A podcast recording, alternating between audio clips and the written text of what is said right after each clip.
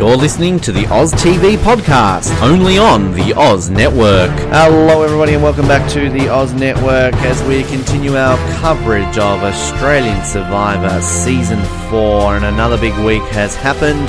So big, in fact, that of course we're bringing you a bonus episode outside of our exit interviews and our weekly recap with former contestants. Similar to what we had last week when we had a special episode with you, our megacast round table with some other Australian Survivor podcasts. This week we're doing a very similar thing, but this time we're getting some Ozlets from the vault this time around. Some former Survivor Oz Ozlets who are dying to talk about this season because really they haven't got much of an outlet, at least that I know of. None of these two have gone off and formed a podcast behind my back that I know of. But anyway, uh, I'm very excited to welcome back. First of all, uh, he lives probably about half an hour from me, yet for some reason we're doing this over Facebook, but that's fine. It's Paul Luttrell. Paul, welcome back to the Oz Network. Yeah, good to be here. It's good to have you here. And uh, joining us from the plains of emus that uh, not Olympic today, because we generally only speak to this guy on uh, our other show, of course, off the podium, which you can download via iTunes, of course. Uh, it's Jarrod Loobeek. Jarrod, welcome back to the Oz Network. Thank you. It's so great to be back talking about Survivor. I've definitely missed it. I, I should say welcome to the Oz Network, because I, I, think you have not been on our uh, newly branded show, uh, I think, since it's been Survivor Oz, if I'm not mistaken, right? Yep, that's correct. There you go. Look at that. Yeah, well, we've, we've rectified this situation and uh, obviously got you back. But uh, a lot to talk about this week. A lot to talk about in terms of general the entire season. And I'll, I'll, just start off straight away, right off the, the meat of the bat to steal a 12th man phrase. And I'll start with you, Jarrod. How, how have you found this season? How have you found Survivor Australia Season 4? Uh, I've been loving this season. I think... Um, I don't know. It's just it's really kind of re-energized me about Survivor altogether. I think kind of the last couple of US seasons have been, um, I don't know, maybe not the best, and I just think this season has constantly hit throughout. I mean, there's been like a, a few low points and minimal issues, but overall, I think the the cast is great. Um, the suspense has been great. There's never been kind of like a dominant group having control the whole way through. So I just think it's it's been really interesting to watch, and I love having it on multiple nights of the week. I think we've lost that M word, have we not? The dreaded mateship word as well. Seems uh, is this our very first Australian Survivor season with that word? It's not even being used. Um, I, I, I don't want to hear it again ever. Uh, Paul, what about you? What's, what's your what's your take on um, this season so far?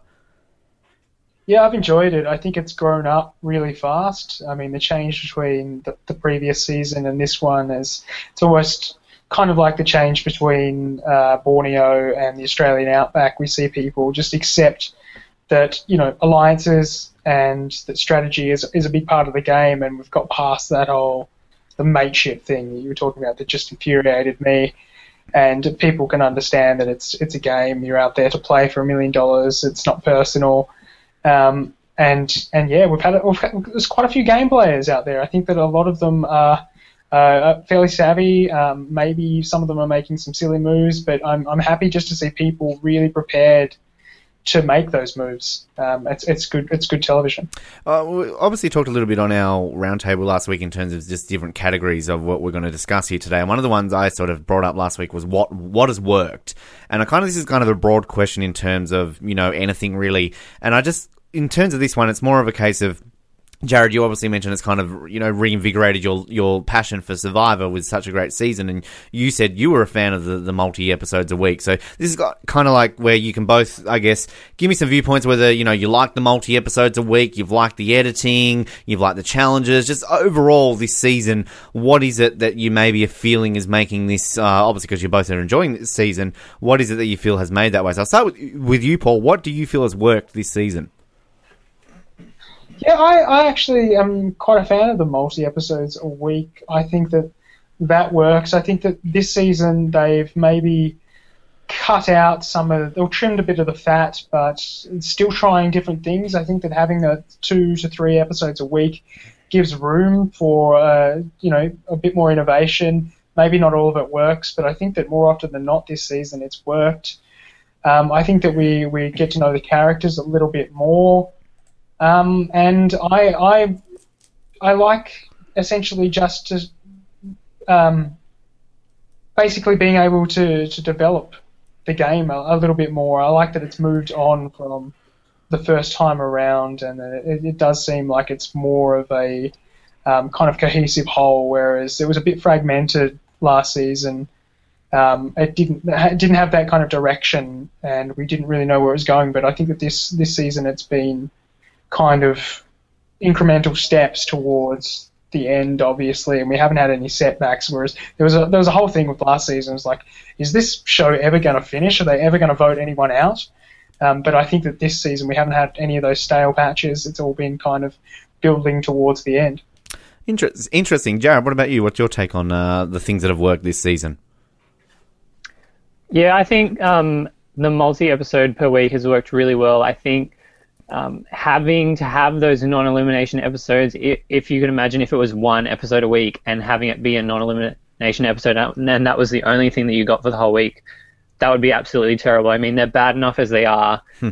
Within kind of like a block of two or three episodes, but if that was the only episode of the week, I'm, I think you'd you'd lose viewers and people wouldn't come back because I mean it's just such a letdown.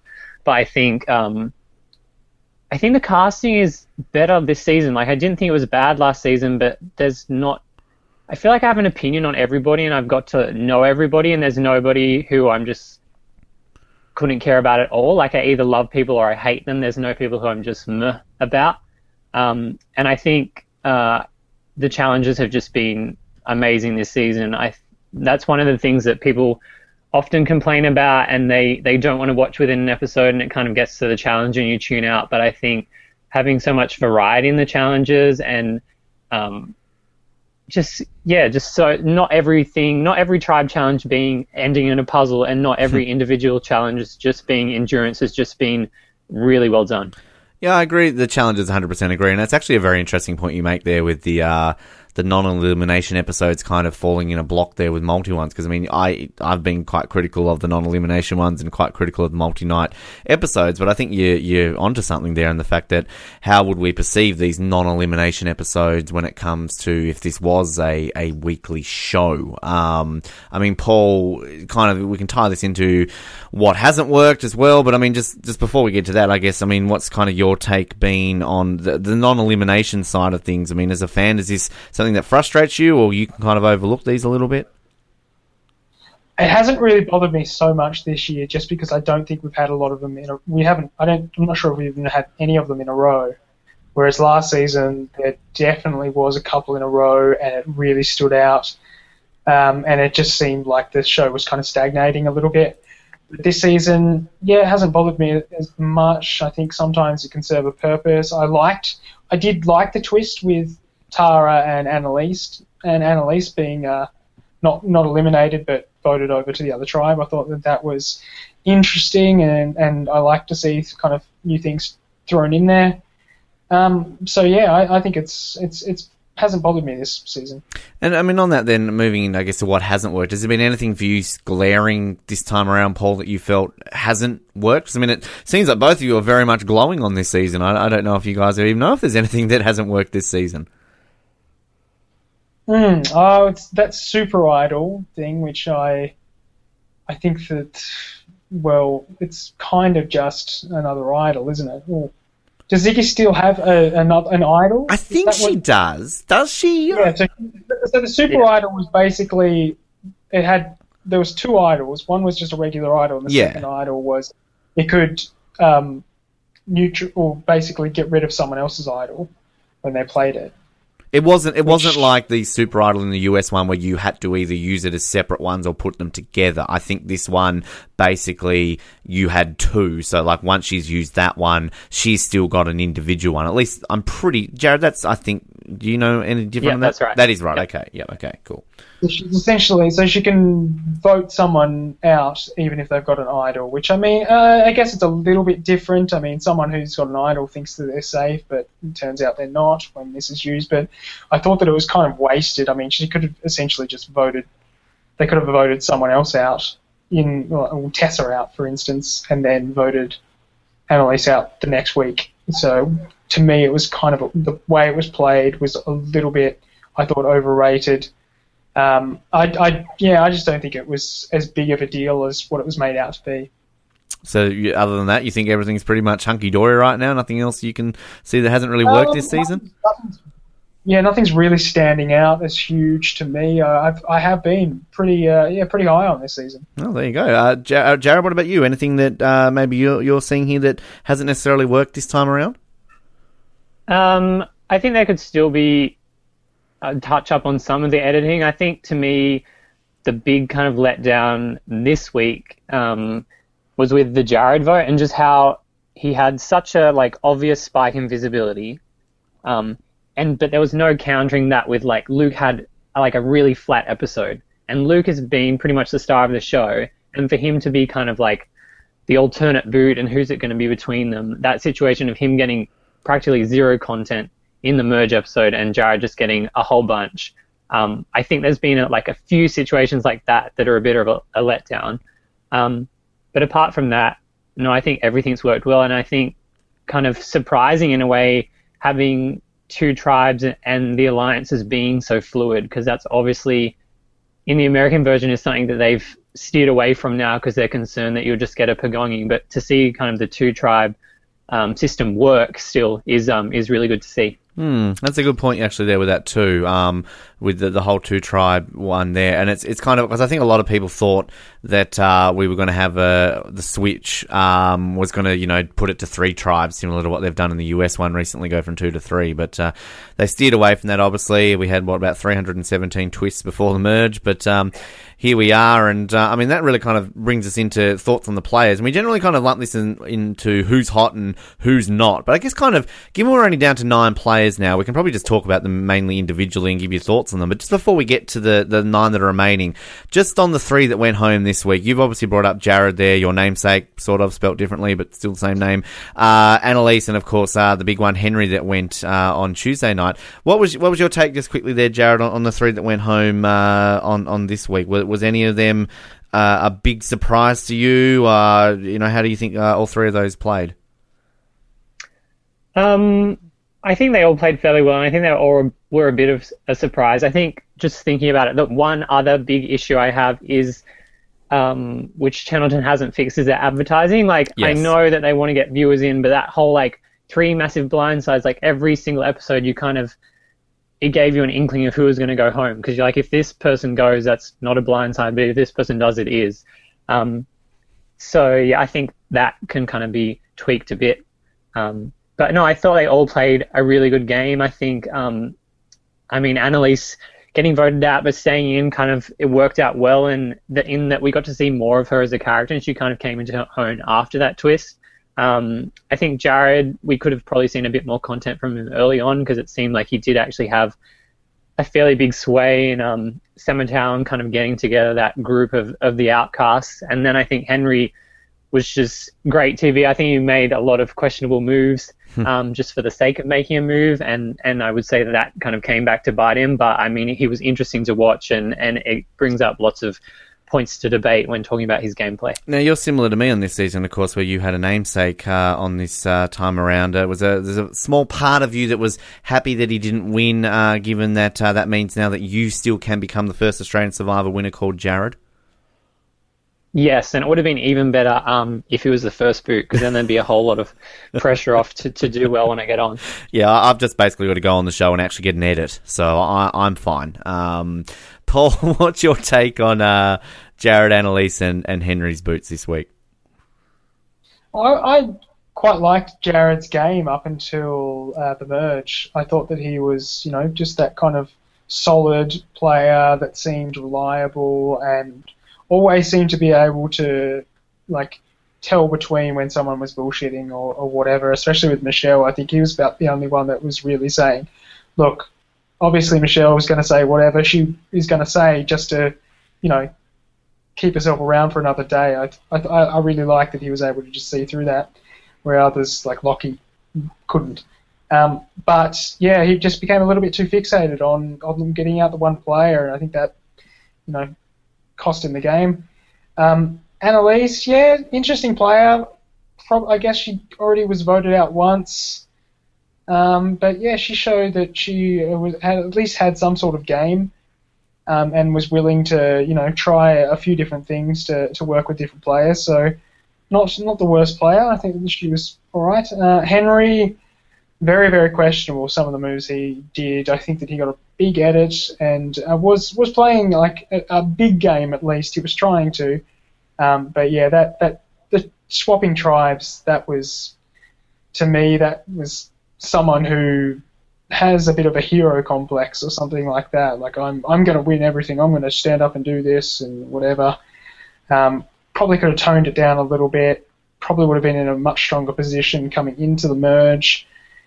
But yeah, um, what else can be said? I mean, he's he's gone now. Um, yeah, it's probably a, a fair position for him to finish in. Yeah, it was an interesting one, that's for sure. And of course, we obviously mentioned that uh, all three of these guys, of course, are going to be on the uh, jury, as we uh, obviously know.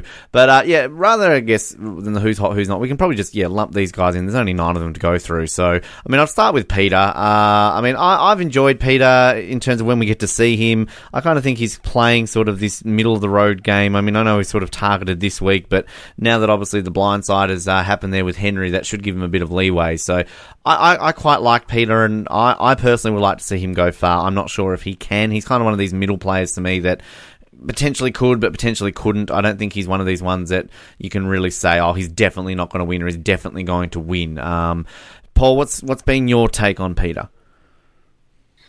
Well, it's, it's interesting. I think he's done fairly well just to hang in there and stay in, but uh, every time he seems to have something going for him, it just seems to fall apart. Um, I think maybe he's a little bit too dependent on other power players doing things for him, um, and he kind of just follows along. And then when that falls apart, you know, he trundles on. I mean, some could say that's a legitimate strategy, but it doesn't seem to be working too well for him at the moment. He's still in the game, but he's not really in a solid position. Um, but yeah, I've liked him. I've liked the fact that he's been able to recover and uh, and make new alliances. Um, and he seems to have a fairly good social game. So who knows? Maybe he'll go far. I don't think that he can win the game, but I think that maybe he could he could make it to the final tribal council. Jarrod, what's your take been on uh, Mr. Cont, Peter Cont? I think it's Cont, Conte, Cont, Peter. Conte, yeah, I think he's he's definitely kind of the most quiet player left in the bunch. Um, but I think that that's like a legitimate strategy and a good strategy too. I think in Australian Survivor, with so many people, you see that it's really dangerous to sort of come out of the blocks hard and and and play great for like with Henry, like 39 days just playing like at 100%. But ultimately, the game's way longer than that, so so there's no point kind of coming out of the blocks that fast. But I think he's he's done well. I think he hasn't really been in control a whole lot, but when he's had chances, I think when he um, when they had the mutiny twist, I think to take that was the obvious choice and a smart choice to do that. Um, but yeah, I think his fate is kind of a little bit out of his hands at this point, but he does seem to have yeah good relationships with people, and I do like that his relationship with Tara is just the weirdest relationship. And does she like him? Does she hate him? Like I can just never tell. Uh, we'll get to Tara. Let's talk about Michelle now, uh, because it's a favourite thing that she likes to hear about is talking about herself.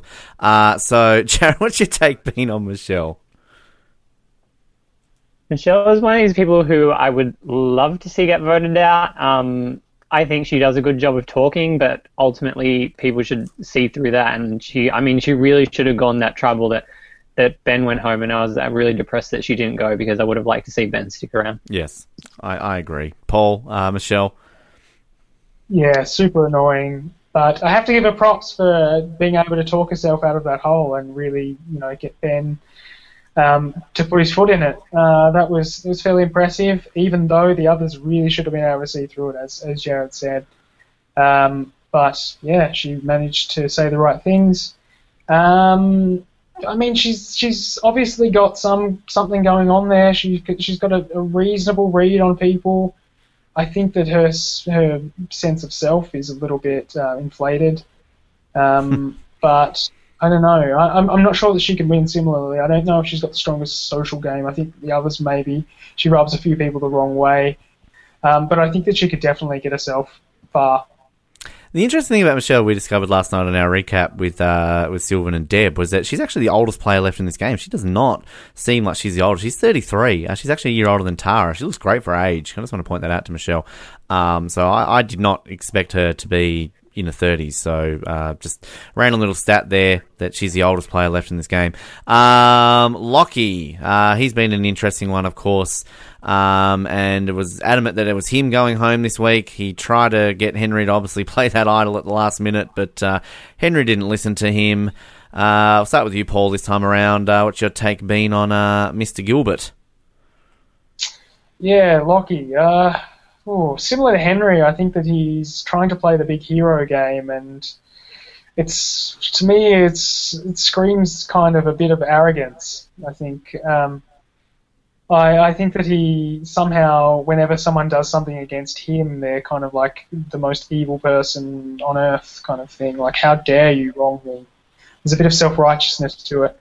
Um, but other than that, I think that he's been. I mean, he's played an alright social game. He's managed to keep himself in there when he was a really, really big target um, earlier on, and he's he's kind of downplayed that a little bit um, to to basically yeah keep himself in it.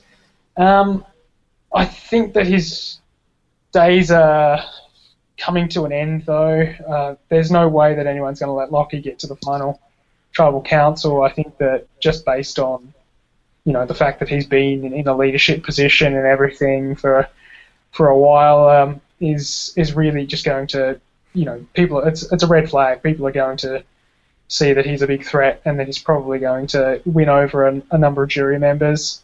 So I, I yeah, I'd, I'd say that Lockie's probably going to go in the next few episodes. Jarrod. Yeah, I'd agree with everything that Paul said, but I really like him for those qualities of him being self-righteous and getting so indignant anytime somebody brings up his name. Um, and I just love that he's so unsubtle with his play. I, I still think back to um, when they had that whole vote to see who would go off to, to try and get the super idol and how he's like, oh yeah, everyone should vote for me because blah blah blah. and it was just he he played it so bad, and he's just every time somebody does something, even if it's not like a great movie, so amazed that somebody made a move like, oh so and so found an idol. They're like the best player ever. like he has clearly no really idea of, of what makes a good strategist or a player. Um, but I think that's really a likable quality just because he's such like a big oaf, and I love that he's this big. He's this big kind of threat, but like, have we really seen him do like that great in challenges? I think the last two he's kind of done okay, but apart from that, it's just this big thing of he's the big muscly guy. He's such a threat, but really he hasn't been all that crash hot in challenges, and it just it makes me laugh. Uh, uh, the funniest line I thought this week was um, who was it talking to Michelle? Uh, was it when they were organising the Champagne Alliance? And uh, Michelle's like, oh, yeah, they even manipulated Lockie. Who does that? Like, think is the most amazing thing. And I'm thinking, um, that probably wouldn't be that hard to manipulate Lockie. Um, just my opinion, but just yeah, everyone I thought agree. it was. It's just fun that somebody mentioned they're going to vote him out and he'll be on your side straight away. exactly, exactly. Uh, now, next one, Jericho. Just, wow, this guy is just so hard to read. I'm loving watching this guy, but for us as podcasters, it's so hard to really get a read on his game. I mean, he has to be one of the most unique Survivor contestants we've ever seen play this game. Uh, Jarrod, what's what's been your take on uh, on dear old Jericho? Jericho's been just really fun the whole way through. I loved, even though I think it did drag on a little bit, but the whole cookie thing and just like when he starts doing it, you're thinking like, what is this idiot doing? But the fact that like it, it paid off and he's he's bringing all these people in and, and convincing them all that he's only sharing cookies with them and um, I think that was really well played. I think since then he's been a little bit naive with things like the um, when Luke was trying to target Sarah and he just kind of had no idea and even though Tara was trying to kind of bring it up to him, he's like, No, he just told me we're voting for for um, Peter or whatever. Um, and he just couldn't see that. And even this last episode where Sarah's kind of trying to convince him uh, about Henry giving him a clue that he'd already had. He's like, no, we went we went off and we got it together. Like he just he's a bit vague and doesn't get things straight away. But I think he's he's just a really funny character and a great guy. Paul. Yeah, love Jericho. I think he's been great uh, to watch. I, I, like the fact that you can't get a proper read on him. It, it makes him a little bit unpredictable, and you're not sure what he's going to do next. But he's played really good games so far. I think socially he's been amazing. He was really the glue that held that Asanga tribe together um, and I, I, like his relationship with Luke. To me, it's just it's hilarious. It's just a couple of oddballs that really are a bit of an odd couple. Um, but yeah, I, I think Jericho has the potential to do really, really well in this game. I think that if he makes it to the final tribal council, he'll be definitely scoring some votes because it just seems like he's he's well liked by everyone. Now, one of my favourites, uh, I love this woman, Tessa. Obviously, she was uh, right in the thick of it this week with that move against Henry, and she's just kind of been involved very early on. Was had a big middle patch there where we just didn't see her, and now she's right back into the thick of things. And I, I definitely think she's one to watch, and I think she's one that a lot of people had underestimated before the uh, the Henry vote, and maybe obviously they'll keep a bit of an eye on her now. And it's it's interesting seeing the preview for next week. Where kind of like every person is taking credit for that move, but I honestly think that was Tessa's move. Um, Paul Tessa, what, what's your take on her? Yeah, I like Tessa. I think she was behind the eight ball pretty early on, um, but managed to just you know tough it out and it's got herself into a, a reasonable position now. Um, she seems like she's got a pretty level head and uh, doesn't take it too personally when she's kind of. Um, oh, maybe maybe with Tara she did a little bit, but other than that, I think that she's able to recover well and still work with people even after they've um, gone against her. Uh, yeah, so she seems to like she's got a good head on her shoulders. I think that she's pretty bright. Um, yeah, I, I'm, I'm just wondering how she'll be perceived if she does make it to the final tribal council. Will the others really give her credit for certain moves or how she's played? Um, and is she really as well liked as as the viewers anyway perceive her? Um, so yeah, yeah, mm. interesting point. Jarrod, what's your take on Tessa? I think she's a good player. I think, um, I mean, she did really well to kind of scrub herself out of a bad situation early on, um, just through like her, her social connections that she made. And then she disappeared, but now it's it's kind of good to see those qualities coming back. And I think, um, I mean, she made a major kind of blunder with handling Michelle uh, the night that Jared went home, but the fact that she she turned that around so quickly um, was good to see because w- when that happened, it was like maybe she's not kind of as great a player as kind of we've seen her be, but I think then you kind of saw um, her come into her own, especially in the social game. I think that's where she's kind of really shined, just to keep relationships open. And if something's failed, she's not afraid to kind of go back and, and try to work something out with that person again, which I think is is a really helpful quality in the game. Now we'll move on to our uh, next one, probably the most hated uh, in terms of uh, social media and the fans, but one of the most interesting. Like I, am loving watching Tara. As I keep saying with Tara, whether you love her or hate her, she's she's reality TV gold. She's just she's a person you need to have. You know, you're either on Team Tara or you're against her, and for the most people, they're against her. Um, and she's one of these ones that just look, I, I, I, said it last night in our recap, and I'll say it again. I think out of all these nine people, I would be safe to say by putting money on the fact that Tara is not winning this game. Um, but I think she's can get to the end as a goat. I think she's kind of a good person to take with you to get votes against her. But uh, yeah, Jarrod, Tara. Yeah, she's an um an interesting one. I think um, the game has actually really benefited from her not going home because it's been such a point of contention and kind of there's a whole like she doesn't still deserve to be there and and how kind of um, hypocritical she comes across all the time at every single opportunity she gets.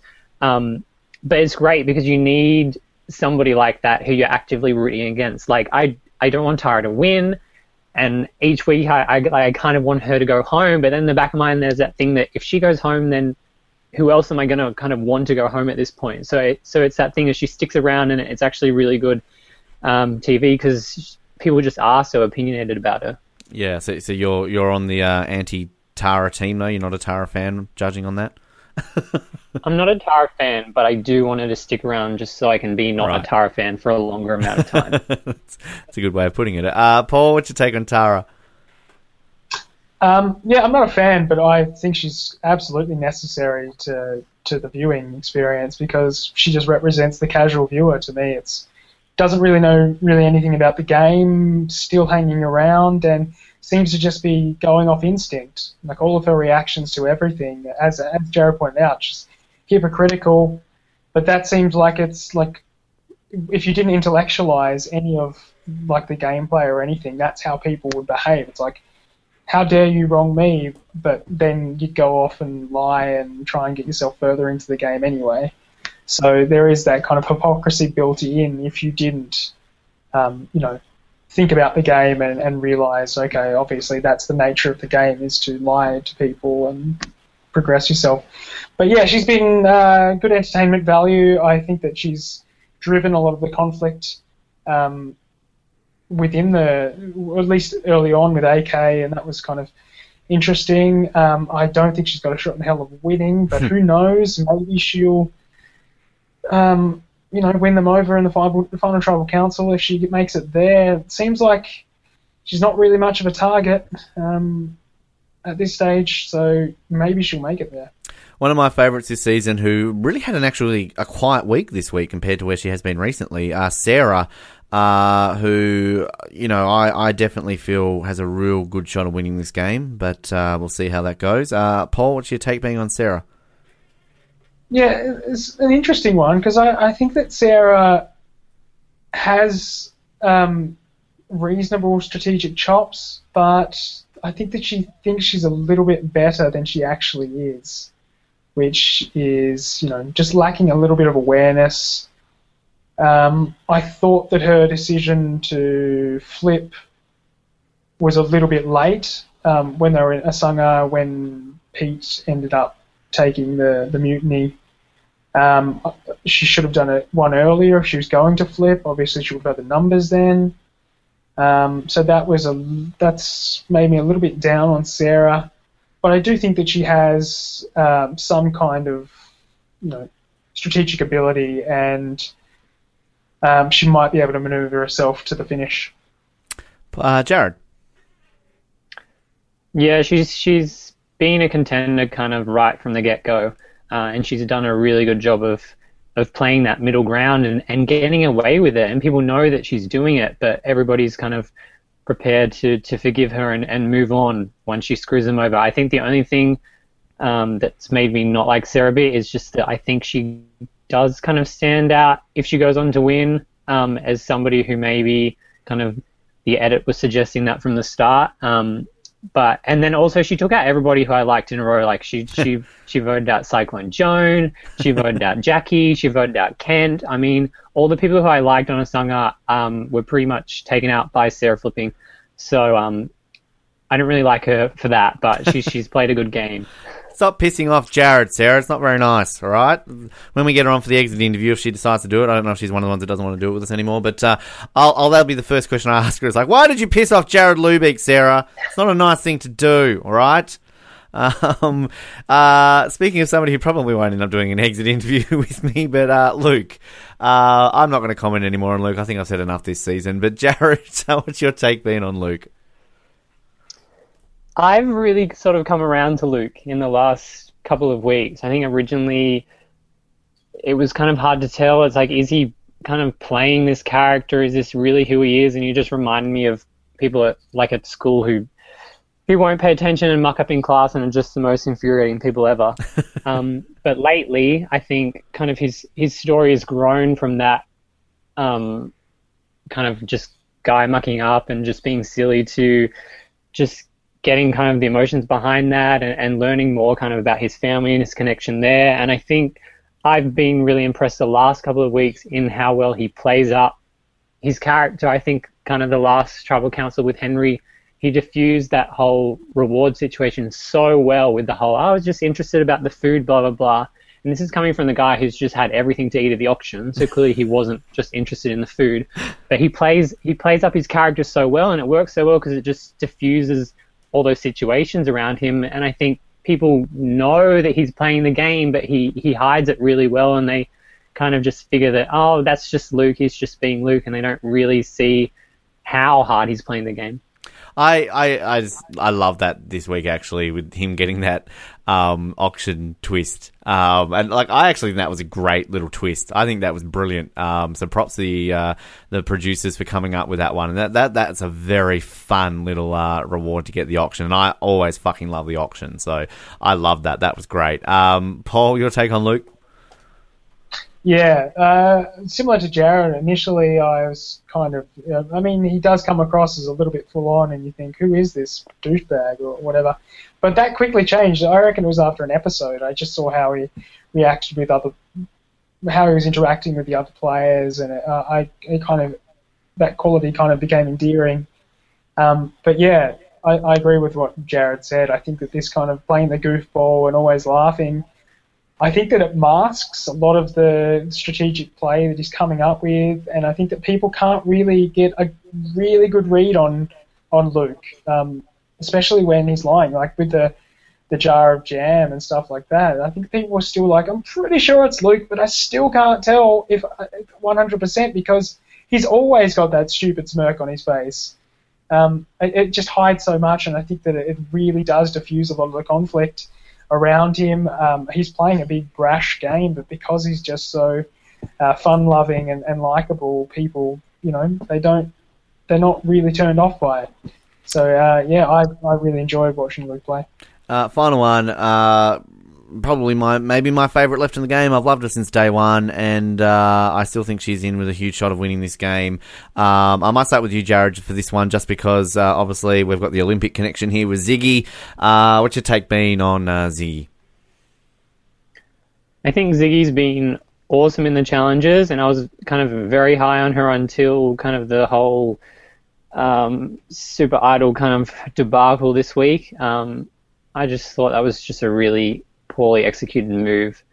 Um, and I think oh, she, she's just kind of like come really bad about this whole situation. She's lost her. I feel like she's lost her key ally in Jared, and just after that, maybe without somebody to mentor her or just not feeling super close to, to one person, she's kind of panicked and, and bombed her game in like two episodes. Um, I think she's I don't know she stands out like as a massive threat in the challenges, and I just don't see a way for her to kind of work her way to the end, given the people left. Interesting, Paul. What's your take on Ziggy?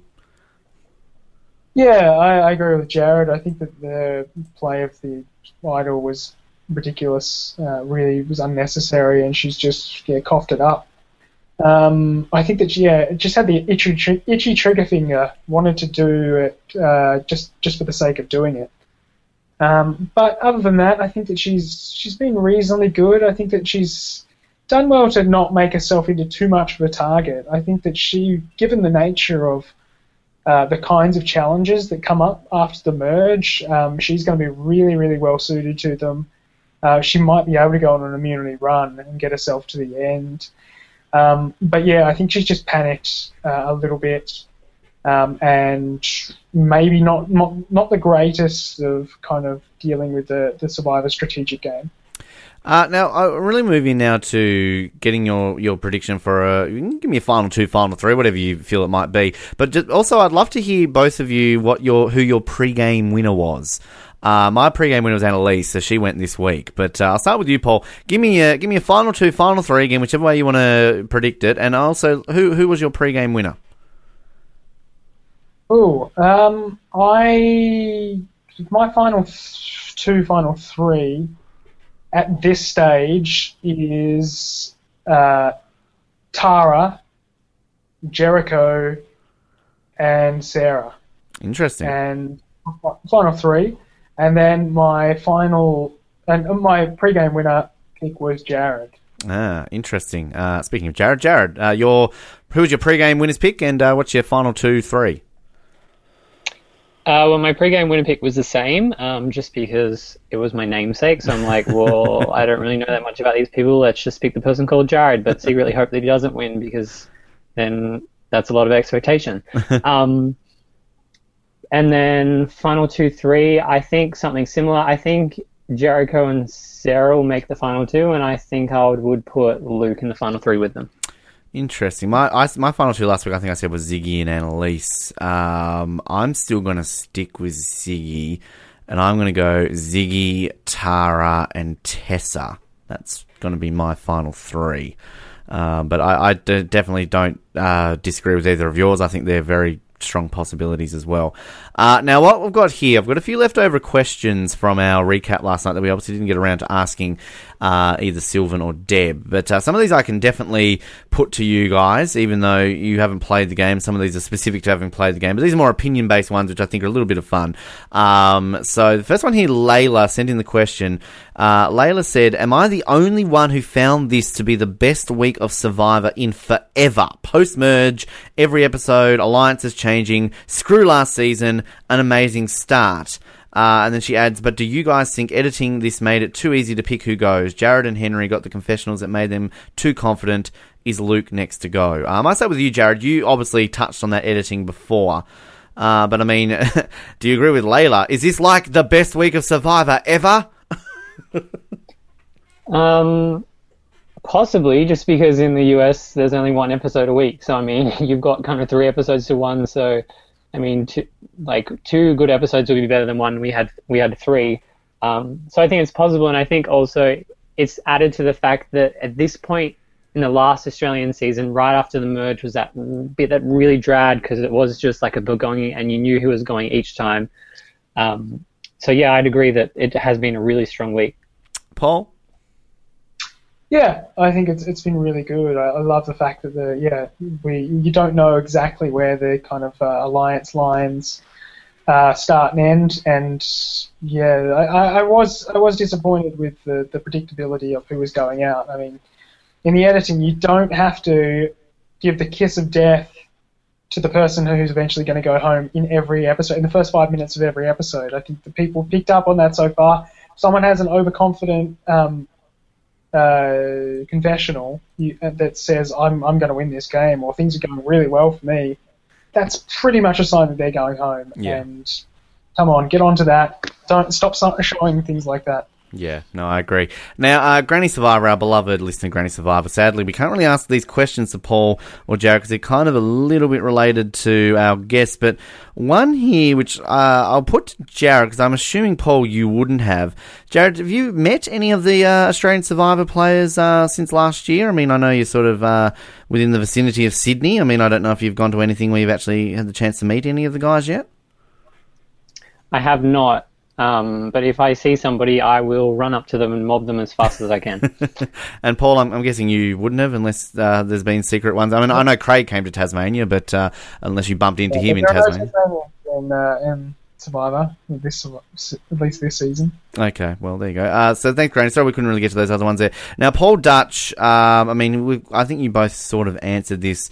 Uh, he said, "Dumb move, Ziggy, wasting this super idol on Annalise, not Henry later. Another idol is."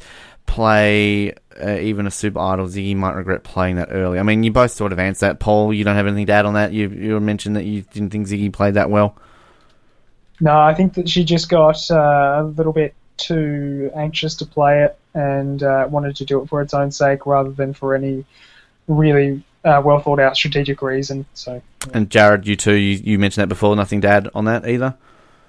Yeah, I just don't think that it put her in, in better stead than than where she was. She knew kind of Annalise playing her idol would, would have taken out Locky, who's a potential ally, but I think using the super idol when she wasn't in danger could potentially come back to bite her, and I kind of hope it does because it would be great storytelling if then she does get taken out by an idol and that she can't void. And I also think just saving Locky, it's not like somebody who has lots of pull with other people. Like he's got a strong connection with kind of Tara and Henry, but Henry was calling the shots, so maybe he has sway over Tara.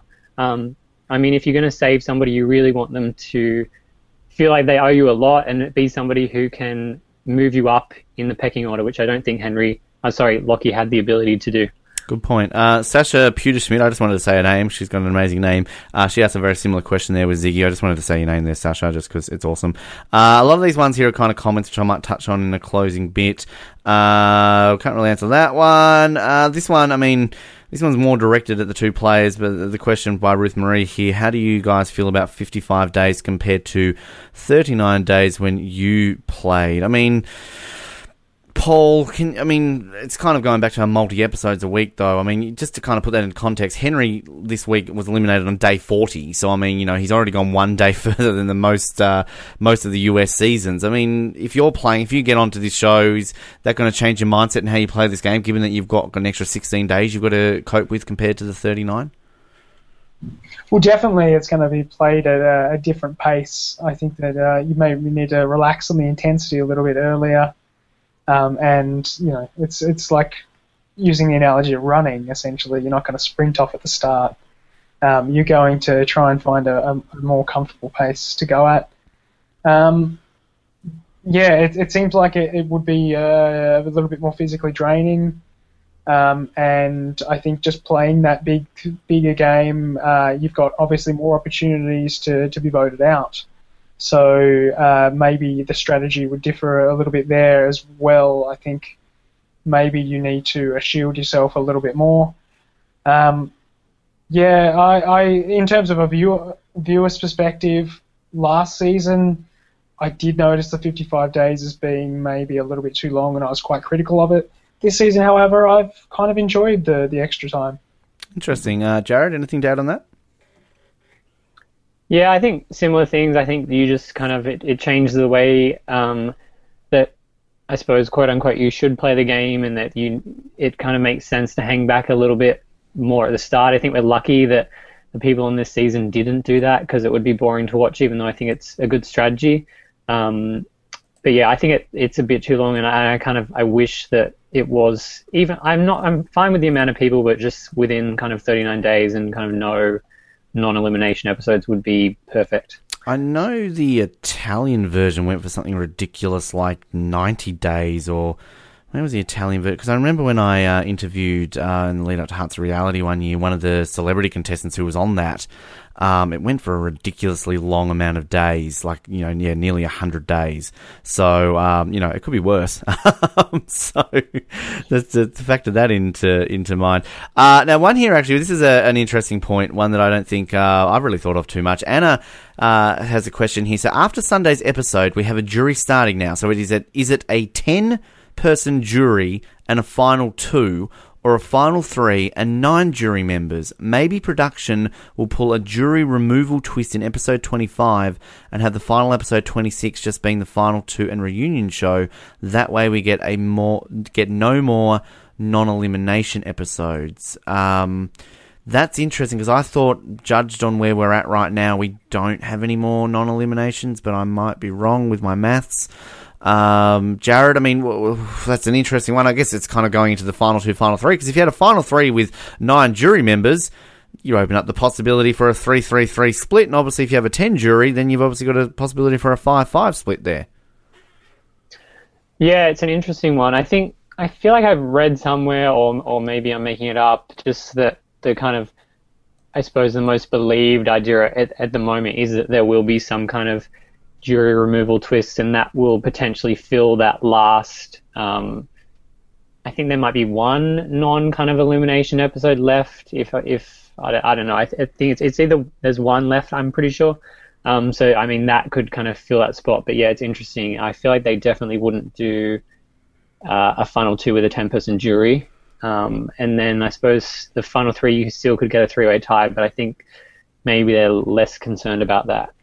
Yeah, just quickly, Paul, before I get you there, I just kind of loosely worked it out that, yeah, there, there possibly is another non elimination because if we went one per episode, if there's 26 episodes like there was last season, that means that at episode 24, we would be down to three people going into episode 25, unless episode 26 this year is classified as a reunion.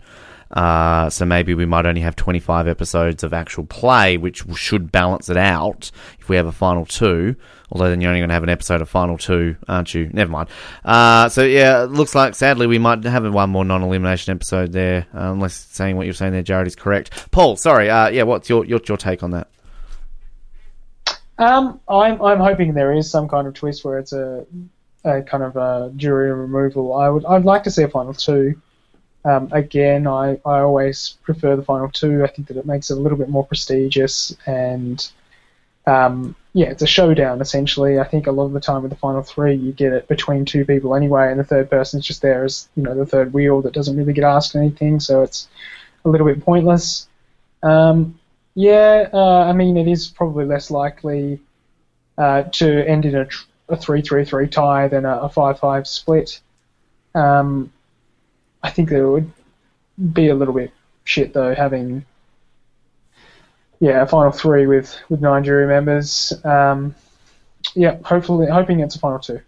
we'll see how it plays out. And I mean, we've only, based on what we've got left, should only have about three weeks left to go. Two and a half weeks, three weeks left to go. So uh, we'll see how this all plays out. And um, yeah, it's obviously that pointy end of the season now where things are really going to heat up and hopefully continue on this. Uh, target that we've been aiming towards uh, with these strong episodes, particularly this week. So I will say to you guys, this has been a lot of fun, and uh, obviously we're trying to do an extra episode each week in terms of our roundtables now, getting some former Ozlets on the show just to kind of uh, continue this discussion. Paul, uh, I know you and I have obviously, at least at the time of recording this, we've just finished doing our updated rankings list, which will be airing next week. So uh, I'm looking forward to releasing that. But for you, I, am happy to have you back on the show, and it's uh, been too long, and obviously we look forward to getting you again in the future to talk more Survivor. Yeah, uh, it's it's it's made me uh, realize how much I actually missed uh, having you know some people to talk about Survivor with and discuss strategy. It's yeah, you don't uh, don't get too many opportunities to kind of speak about it in a kind of any sort of formal way. So um, yeah, it's been good. I'm glad to have you here. I'm glad you feel that way. And Jarrod as well, yourself. I mean, obviously, you know, been involved with you a lot in the last uh, 18 or so months uh, with the Olympics going on with uh, off the podium. But uh, good to have you back here to talk about Survivor. And uh, yeah, again, similar to Paul, we'll have to do this again. Yeah, sounds good. It's been great fun. And there we go. Roundtable discussion there with former Ozlets, uh, Paul Luttrell and uh, Jarrod Loobeek as well. Good fun. And as I just mentioned there, you would have heard me say it. I'm repeating myself, but uh, we plan on doing a few more of those moving forward in the final few weeks, um, returning a few Ozlets back to the show to talk about uh, Australian Survivor as we, uh, yeah, really get towards the, uh, the pointy end of this season. Now, I just wanted to touch on there. Um, in terms of our listener questions that obviously we didn't really get around to with uh, Sylvan and Deb last night, and a few here that, of course, um, we couldn't really ask to Paul and Jarrod as well. Um, Granny Survivor, I love you. Uh, you sent in a great bunch of questions. I just want to read your comment here. I can't really answer the question, sadly. Uh, but you said, Dear, you are an angel. You made me a really happy fan with Craig last week on the podcast. Three hours of pure entertainment. Already excited to see him back in the future. I'm hoping Dear, Flick, and Phoebe are coming next, but our Survivor goddess Sue is my next most wanted guest. Um, Flick, as I mentioned last night, hopefully will be next week's guest. And uh, yeah, Phoebe definitely is on the cards, and uh, Sue. Well, we've never had Sue on before, and uh, as I mentioned last week with Craig, obviously we would very much like to have Sue on the show. Um, now, Sally. Uh, also, again, a question here that I can't really answer because it's mainly directed to Sylvan and Deb. But uh, comment here by her says, "So loved your podcast last week, Ben. Keep up the good work. After the demands for Craig uh, to get him on. What are the chances of Flick and Sue will be next on the podcast? Well, just answer that one there, Sally, but thank you for your comment. Uh, and the one here that I also wanted to get to, uh, actually, no, I'll get to that in a minute. Uh, another comment here. Leah P uh, says, I had the time of my life listening to Craig from last week's podcast on my three hour hike. You delivered an outstanding podcast, Ben. Such great questions than just mine, but nobody will hold a candle to Granny Survivors. Millions of questions. There you go, Granny Survivor. You got another fan. Uh, already expecting another great one when Craig returns to the podcast for season 35, recapping. Hopefully, Flick will come in the next weeks. Flick is the new Craig clearly, uh, definitely the one uh, that is getting all the requests. And as I said, hopefully next week I will confirm on the weekend uh, whether we have her on or not. Now, the one that I wanted to get to here, uh, Richard. Now, Richard was the one in our um, multicast, uh, megacast episode last week that suggested the great idea of the Australian Survivor Hall of Fame. Um, now, he actually sent in two different questions here, so bear with me while I read these. He first of all said, Ben, I'm thrilled you love my idea of the Survivor Hall of Fame. Much appreciated. I can't wait to see you doing this thumbs up. Then in his second message, he uh, added, Ben, I'm, thro- I'm so thrilled you love my idea for the Hall of Fame. I'm definitely excited that you are going to put the idea to good use and involve other podcasts. Well done. If you choose to do it after this current season finishes, picking players across four seasons or two, including just Channel 10 years. Now, just my suggestion, but perhaps if you move forward, it would make makes sense to do it every couple of years with 48 players to pick from. Otherwise, a Hall of Fame loses its appeal just picking players after each season ends, and it would feel like a popularity contest. Um, I completely agree with you, Richard. I think that is a very, very valid point, and that was kind of one thing that I've been questioning with this idea of how we would do it, because I guess the difference uh, that you would have uh, between the Australian version and the US version is that obviously when the US version started, you had 10 good years worth of uh, Survivor contestants to choose from, so therefore they can still kind of do it yearly because you've still got a, a much bigger pool that you can choose from from the uh, original days, and obviously they have a little bit more of a, uh, a rule base there that you can't have played in the last 12 months and things like that that, which would make it kind of hard for us doing a Hall of Fame um, based on that and that alone. So what I think maybe we might implement uh, some just suggestions moving forward with this is um, we might possibly maybe do it for the again the end of this season, uh, just from the first four seasons, and then as you said, do it every couple of years, maybe every forty-eight players, or maybe we might even sort of cap it at uh, maybe doing it for the first three seasons, implementing you can't have played in the last twelve months, and then maybe do it every two years or something along those lines. Because I guess the the issue that I might think would be a problem moving forward, and particularly given that we would want to encompass season one and season two players, is that um, you know the votes would mainly go down to obviously I think a lot of people this year would be voting for people like AK and, and Henry and Luke. And I'm not trying to take away from the fact that they don't deserve Hall of Fame spots but it's going on that popularity contest. And I don't know whether or not we can have a Hall of Fame uh, where you have you know the three inductees in the first year being from the most recent season, and even overlooking last year's Channel 10 season. So my idea, just based on that alone, Richard, to kind of take your idea into context, that if we do do it straight away this season, at the end of this season, which I think would be a great idea, is that we only allow the first three seasons to be voted for. So obviously last year's Channel 10 season, the celebrity version from uh, Channel 7 in 2006, and the Channel 9 version in 2002, um, and then probably have a similar thing where maybe we have 50% of votes weighted on a panel and 50% voted weighted on the general public. So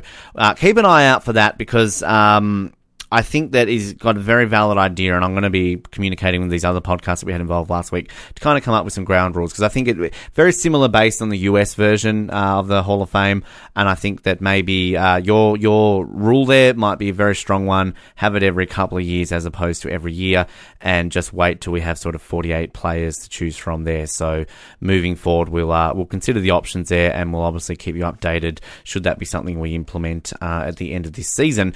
Uh, but obviously at least we'll be doing our uh, own rankings on, on this show alone. That won't involve any other shows, but similar to what we've done with the US version, we will uh, be ranking uh, all the players. And I think I said 72. There's actually 76 Australian survivors who have played this game over the four seasons. So that will be a, quite an interesting little um, little uh, task that we will be doing. So uh, keep an eye out for that. Uh, very much looking forward to bringing you that at the conclusion of this season.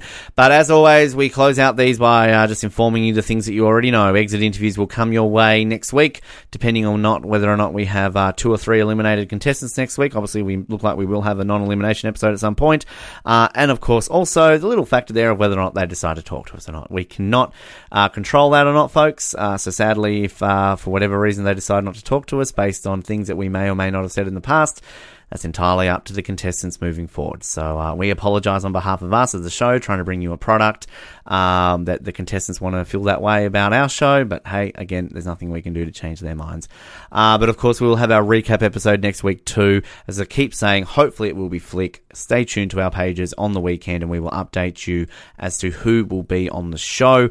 And of course, outside of Australian Survivor, uh, US Survivor starts in exactly one week's time. Get excited for Heroes, Hustlers, and Healers and we were having our preview episode this weekend that we are recording with everybody's favourite second boot from Survivor. Hashtag bring back Billy. Billy Garcia will be joining myself and Canada's number one Survivor expert, Colin Hilding, as we go through all the cast members and look ahead to season 35 of the US version. The Granddaddy's back, and that's where we were born from, and we're looking forward to continuing our lifespan through uh, Survivor for another season.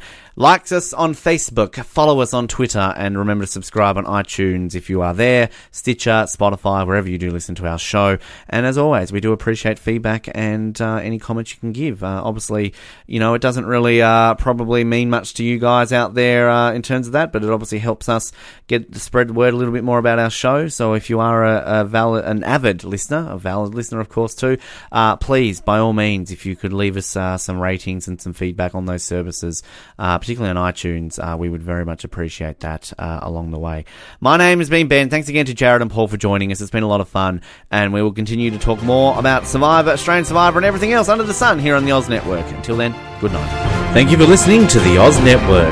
Don't forget to subscribe to get new episodes delivered to your speakers every week. For more information, hit us up at theoznetwork.net.